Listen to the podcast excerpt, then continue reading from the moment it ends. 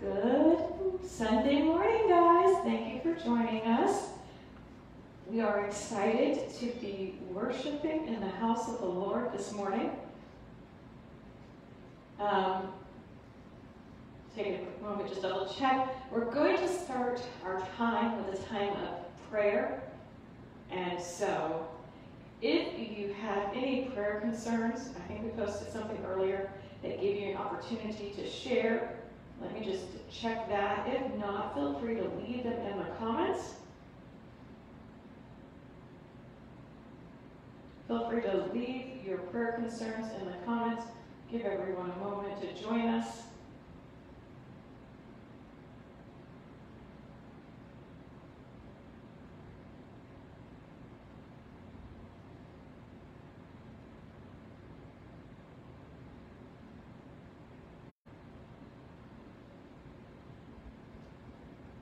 If you have any spoken prayer concerns at this time, we invite you to go ahead and share. We do have some we want to be in prayer for. We want to be in prayer for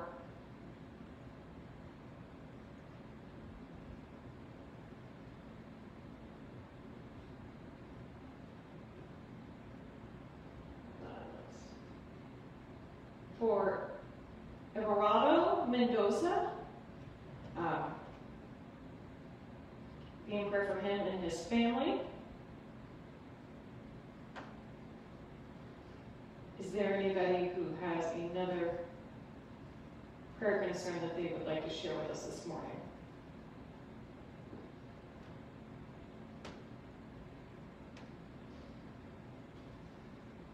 Let us take this time to go before the Lord in prayer.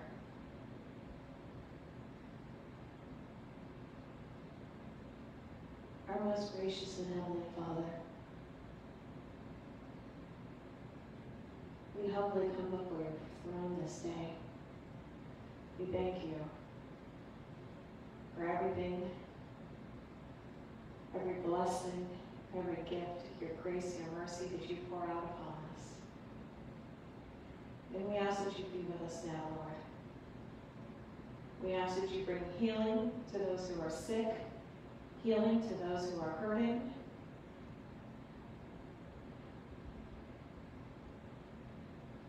We pray for Mr. Mendoza, for his health, Lord. Um, we pray for those whose hearts are heavy and burdened, Lord. We pray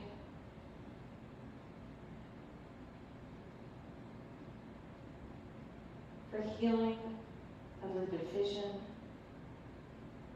that is among your people. We pray for those whose hearts may be hardened against your reason.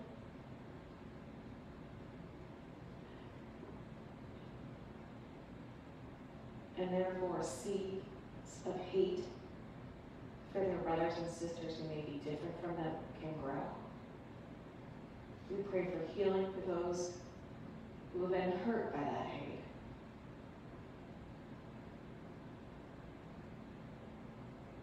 And we pray that your grace, your mercy, and your love would flow upon us, waves upon waves. We ask that you be with us this day. It's in Jesus' name we pray. Amen. All right, we want to welcome you guys back. Thank you for joining our video premiere for Praise and Worship.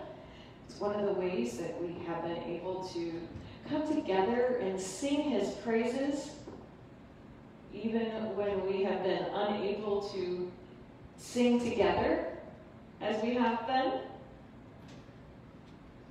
And so, thank you for joining us. I want you to give you guys a moment. Go ahead and look in your Bibles or on your phone, whatever Bible app you have. If you need a recommendation for a Bible app for your smart glass, I definitely have some I can give you. But go ahead and look at Mark chapter 3. We're going to be looking at Mark chapter 3 today.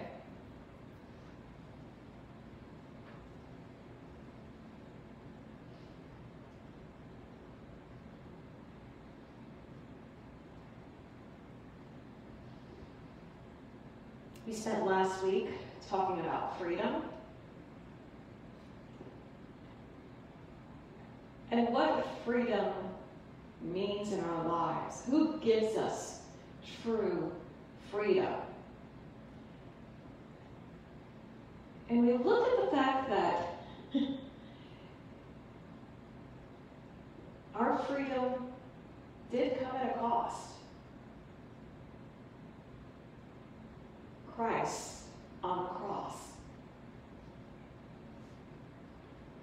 And that while we have been given freedom from the cost of our sin, which is death,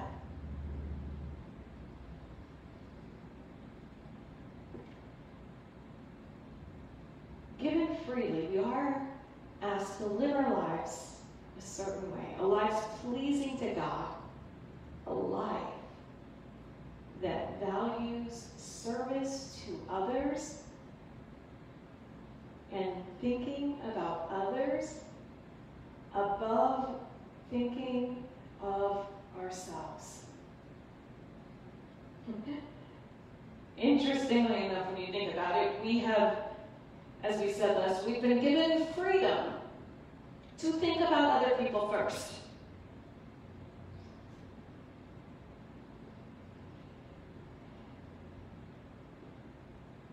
You can look at the news, though, and see various ways in the world where that is being acted out, thankfully, but you can also still see ways where people may have hardened hearts.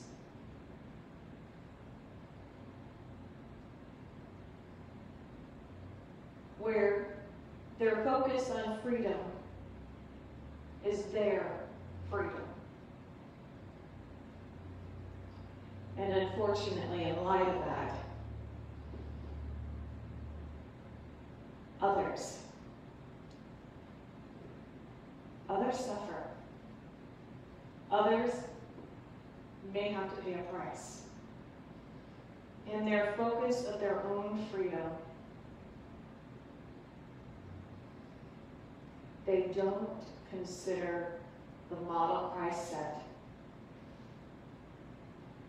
when he died on the cross for our sins, when he paid the price for our freedom, he wasn't paying a price for ours and his. He was free. He came to earth.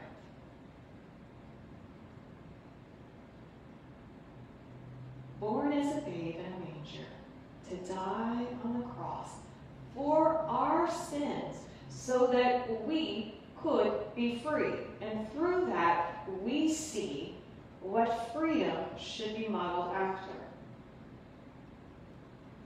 Using your freedom to help secure the freedom of others. Using your freedom to fight against oppression. Using your freedom to care for others above self. And there's one key word that we looked at love.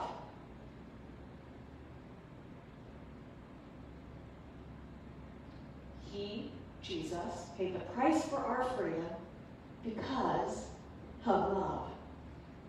And we are to live our lives of freedom in a way pleasing to the Lord because of our love for Him. And we are to use our freedom for the freedom of others because of our love for our neighbors. Matthew 22, 37 through 40 tell us the first and the second greatest commands. Jesus sums up the entire law in this. Love God and love your neighbor as yourself. In 1 John 4 20, it tells us that if there is hate in our hearts for others, then unfortunately, God cannot live in us. God is love, and love and hate do not go together.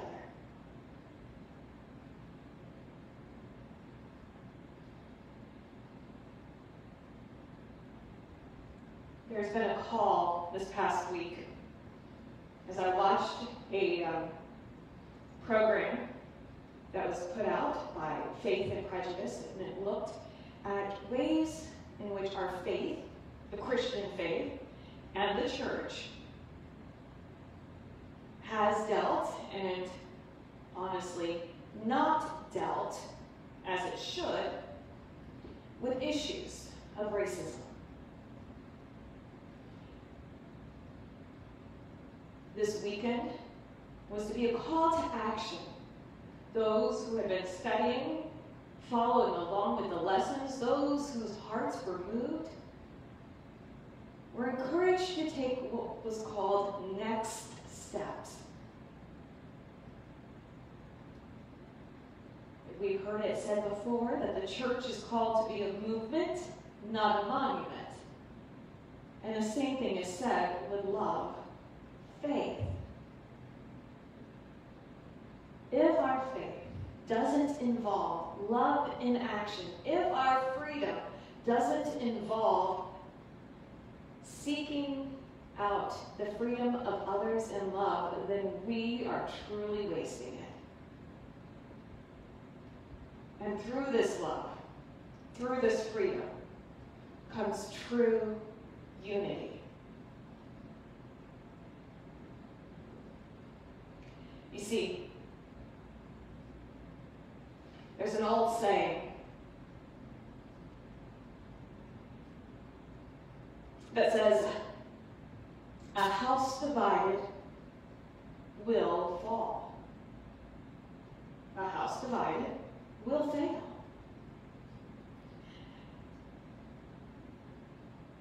And some people may think, well, that's a great saying and a tribute to some other people.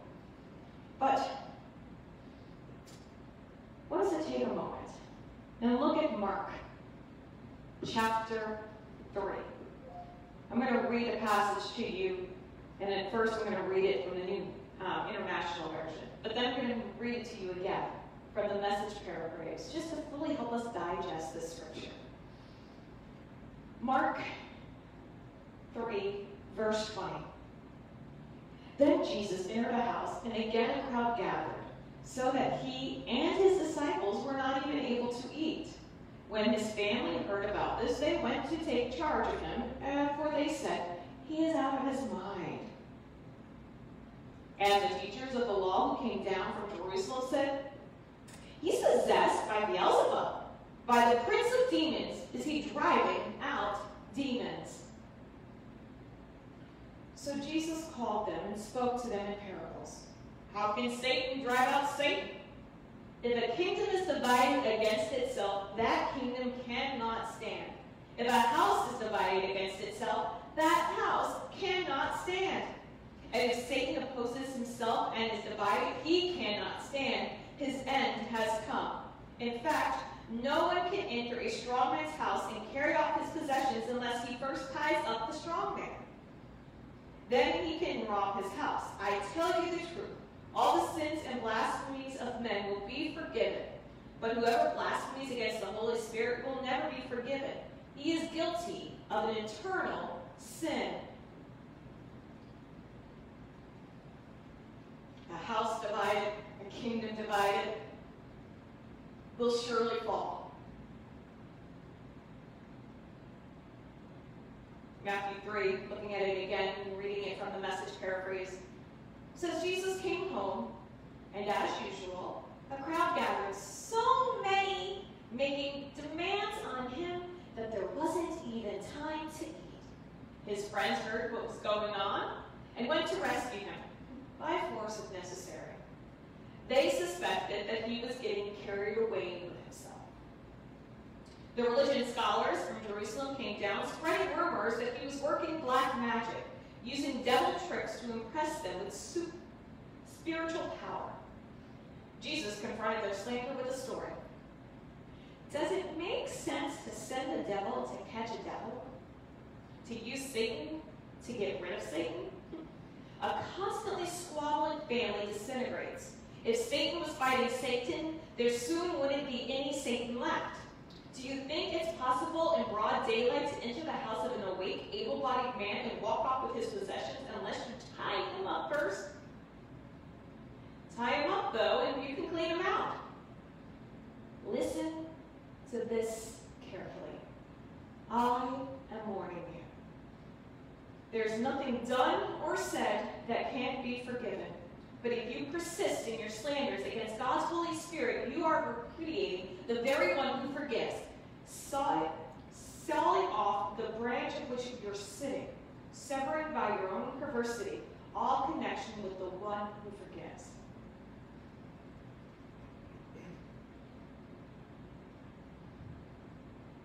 The house divided will surely fall. And yet, unfortunately, we look around.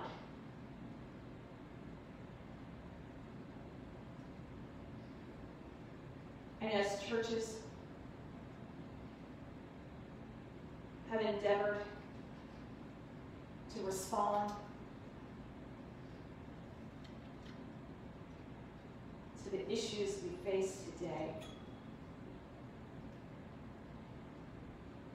unknown viruses, racial tension that has come from oppression that has been being felt for centuries.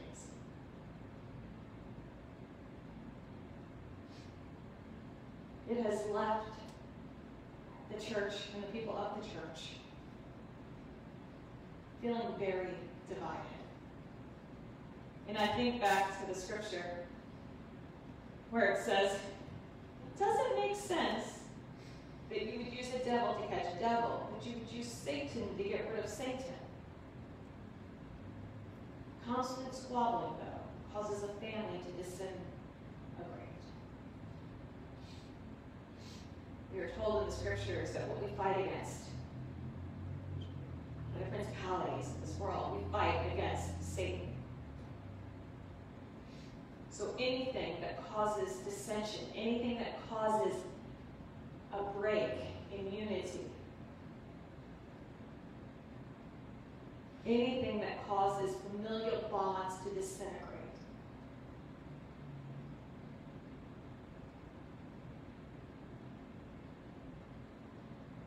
therefore stripping away God's plan for his people is a tool the devil uses to undermine his faith of God. You see, he knows those tools, and he knows, unfortunately, what's in our hearts.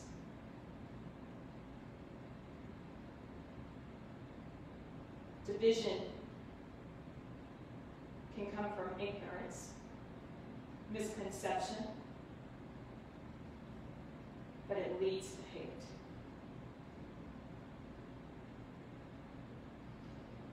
Division that leads to hate in church is devastating, heartbreaking, frustrating, and something that needs to be corrected. You see, we, as people created in the very image of God, are created to be united. But division comes from the fact that we have an inability to embrace the wonderfulness, the fact that we are fearfully and wonderfully made, but individually.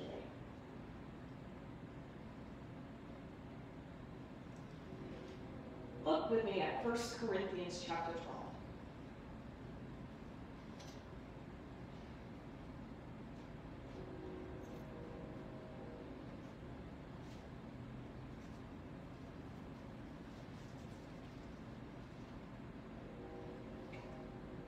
We see here the body of Christ, which is believers, people who recognize and celebrate the freedom Christ has given them, the freedom that came at the cost of the cross, and have let the blood over their sins. We see this here, in which we are united as a body. But 1 Corinthians 12 tells us just as a human body is made up of many parts, the body of Christ, while sharing that they are all created in the image of God, is going to be different. They are going to have uniqueness, talents that are different from each other.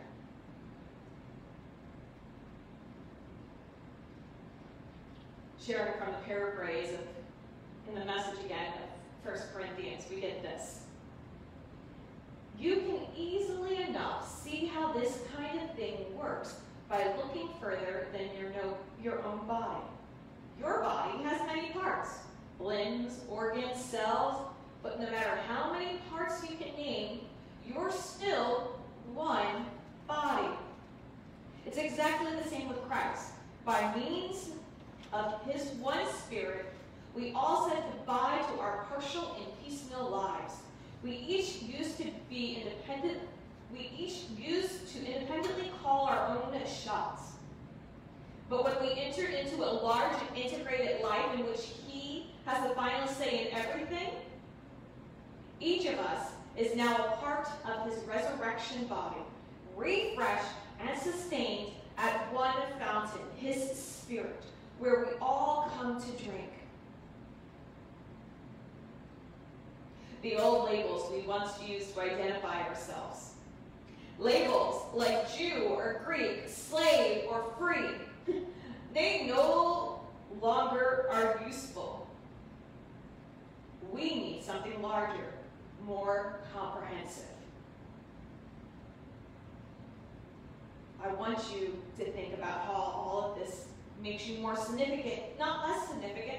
A body isn't just a single part blown up into something huge. It's all different, but similar parts arranged and functioning together.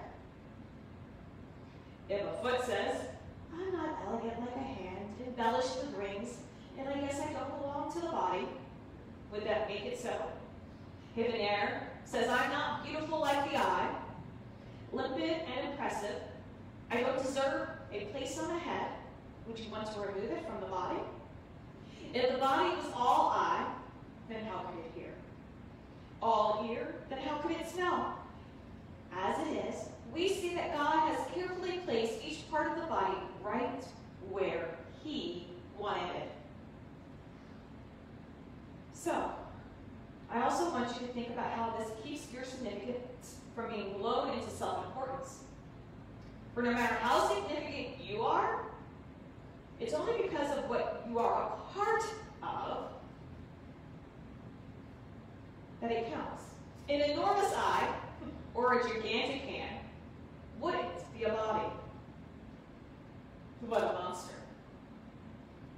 What we have is one body with many parts, each its proper size and in its proper place.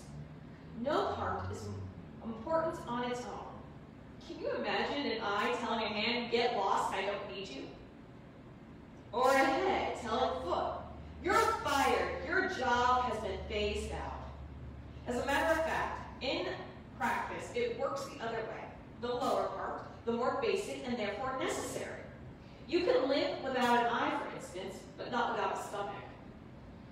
When it's a part of your own body you're concerned with, it makes no difference whether the part is visible or clothed, higher or lower.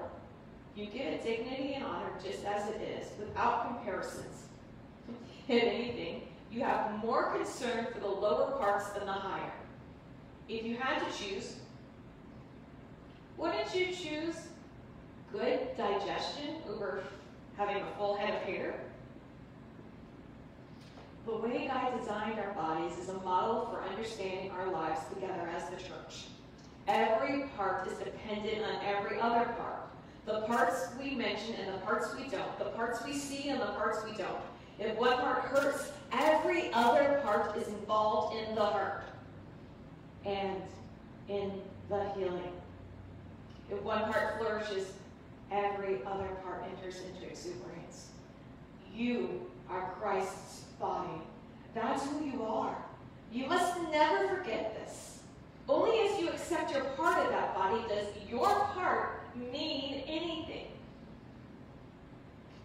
You're familiar with some parts of, that God has formed in his church of the body. Apostles, prophets, teachers, miracle workers, healers, helpers, organizers, those who pray in tongues. But it's obvious by now, isn't it, that Christ's church is a complete body, not a gigantic unidimensional part. It's not all apostle, not all prophet, not all miracle worker, not all healer, not all prayer in tongues, not all interpreter of tongues. And yet some of you keep competing for the so-called important parts. It ends with this in verse 31. But now I want to lay out a far better way for you. And I find it very interesting that that's how 1 Corinthians 12 ends. A passage that talks about unity and working together.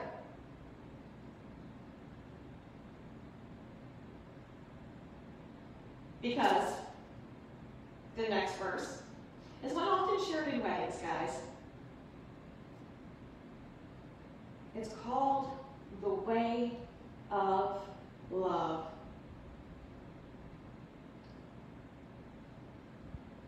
But when you take it in conjunction with what the very end of verse 12 says, but I want to tell you about a much better way.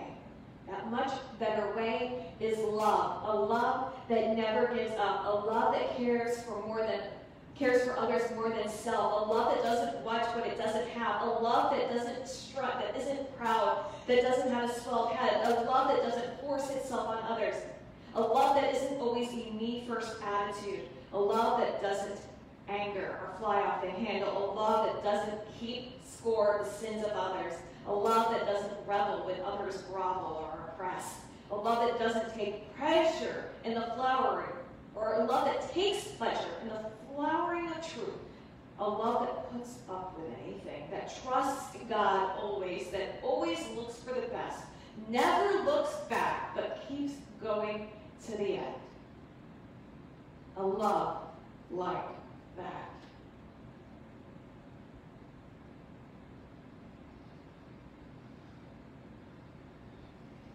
And so, in 1 Corinthians versus Mark, we see a very different take. We're told what unity should look like. and we're warned in Mark about what will happen when we're divided. And unfortunately, when we forget love, and what love is supposed to look like. When we forget that we are called to love one another, we forget that we are called to unity through love, it surely brings division.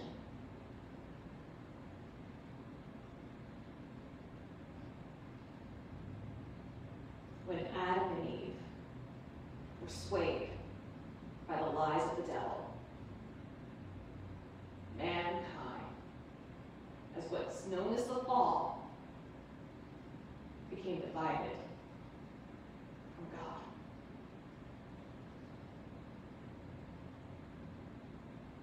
Throughout scriptures, illustrations of division prompted by disobedience, by hate, can be found. But we were not created to be divided. We were created to be united, to united in Christ and through Christ. But to overcome division,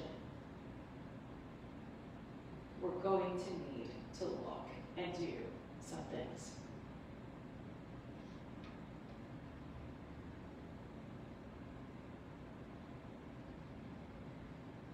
We need to be willing to speak up, to care for others, to live as children of the light, as it says in Ephesians.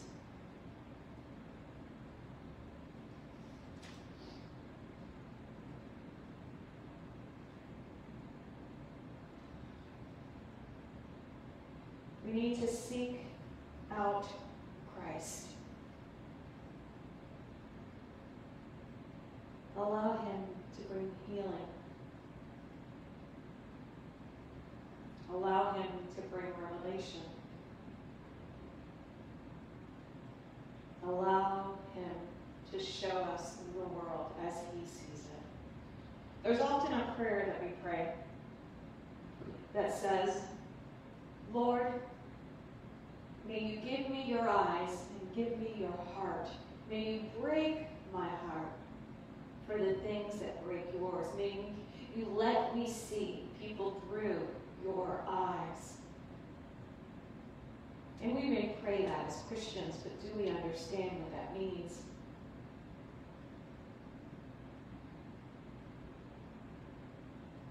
Do we truly strive for unity? And are we willing to play the part we're assigned in the body?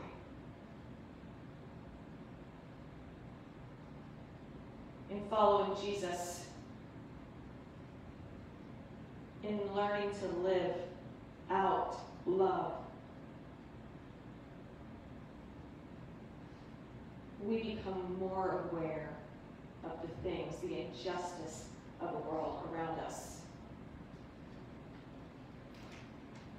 I leave you with this call.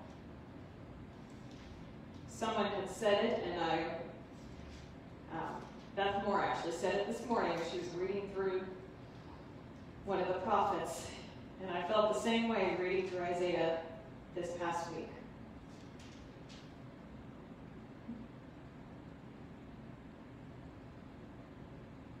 when it comes to being part of the body, when it comes to being united, when it comes to love.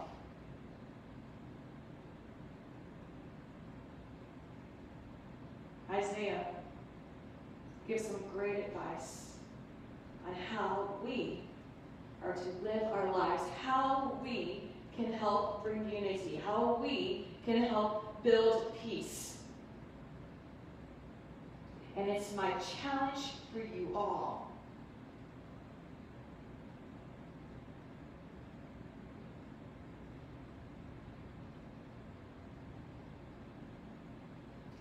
Learn to do right. Seek justice.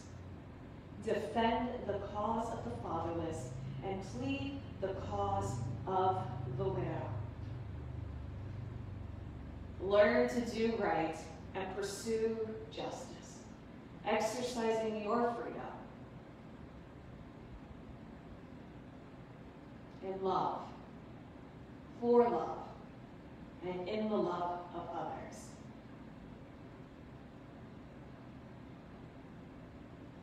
Unity must be a desire of ours, but it is a desire of God's.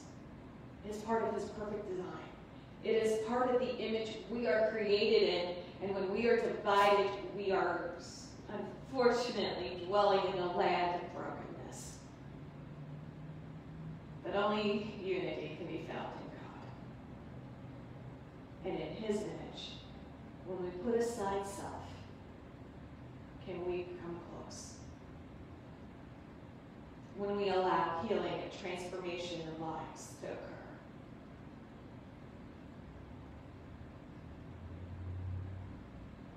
Colossians 3 12 through 14 says, Therefore, as God's chosen people, holy and dearly loved, clothe yourselves with compassion, kindness, humility, gentleness, and patience. Bear with each other and forgive one another. If any of you has a grievance against someone, forgive them as the Lord forgave you. And all over all these virtues, put on love, which binds them all together in perfect unity. In division, there's hurt and hate. In unity, there's peace and love. In division, there's anger.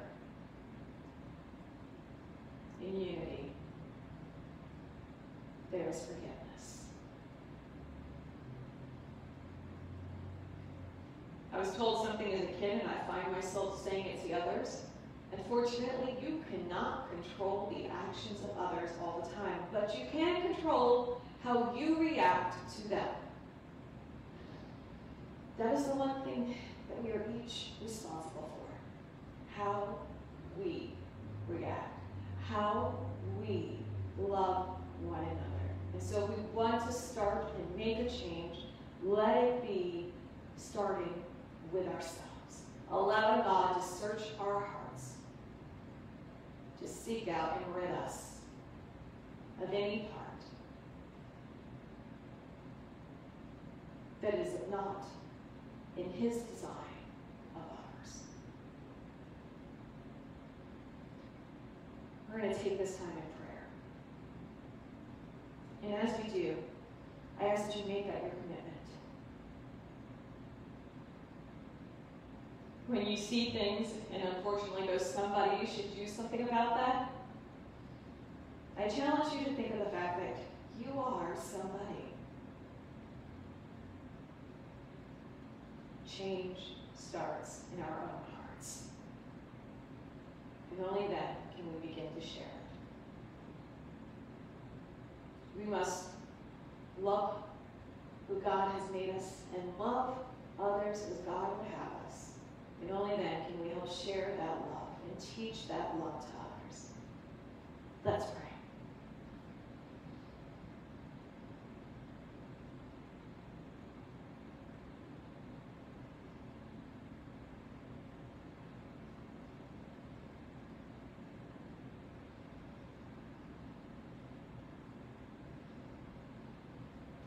Our most gracious and heavenly Father,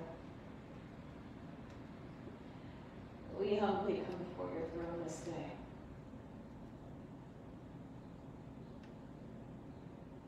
We seek you out to ask that, Lord, each day may you search our hearts and remove any part of us that is displeasing to you. May you help us live out love, love for others, making us active members, doing our assigned part in the body of Christ. We pray for healing, for forgiveness, for unity, Lord, to be established as you have always intended it to be. And that the church, your church, could rise up as the body of the resurrected Christ. For we are called to be part of the resurrected body of Christ, a movement of your love. And we just ask that you help bring that to be. Be with us, each and every one of us, Lord. We ask these in Jesus' name we pray. Amen. We want to thank everybody that joined us today. If you missed anything, feel free to catch the replay. We will be live Wednesday at 6 o'clock with Christ and Crafts, followed by at 7 o'clock with Story Time. We will also be doing Bible journaling on Saturdays at 10 o'clock. And of course, we'll meet back here be sure to check the page. Our worship for praise and worship video premieres at 5 to 11 is the countdown. It premieres at 11 o'clock, where you can feel free to sing as loud as you want wherever you are. so that we are doing our part to help keep our neighbors and our community safe. And then we'll be right here, eleven thirty, for the morning message next week. We'll see you guys again. Have a blessed weekend.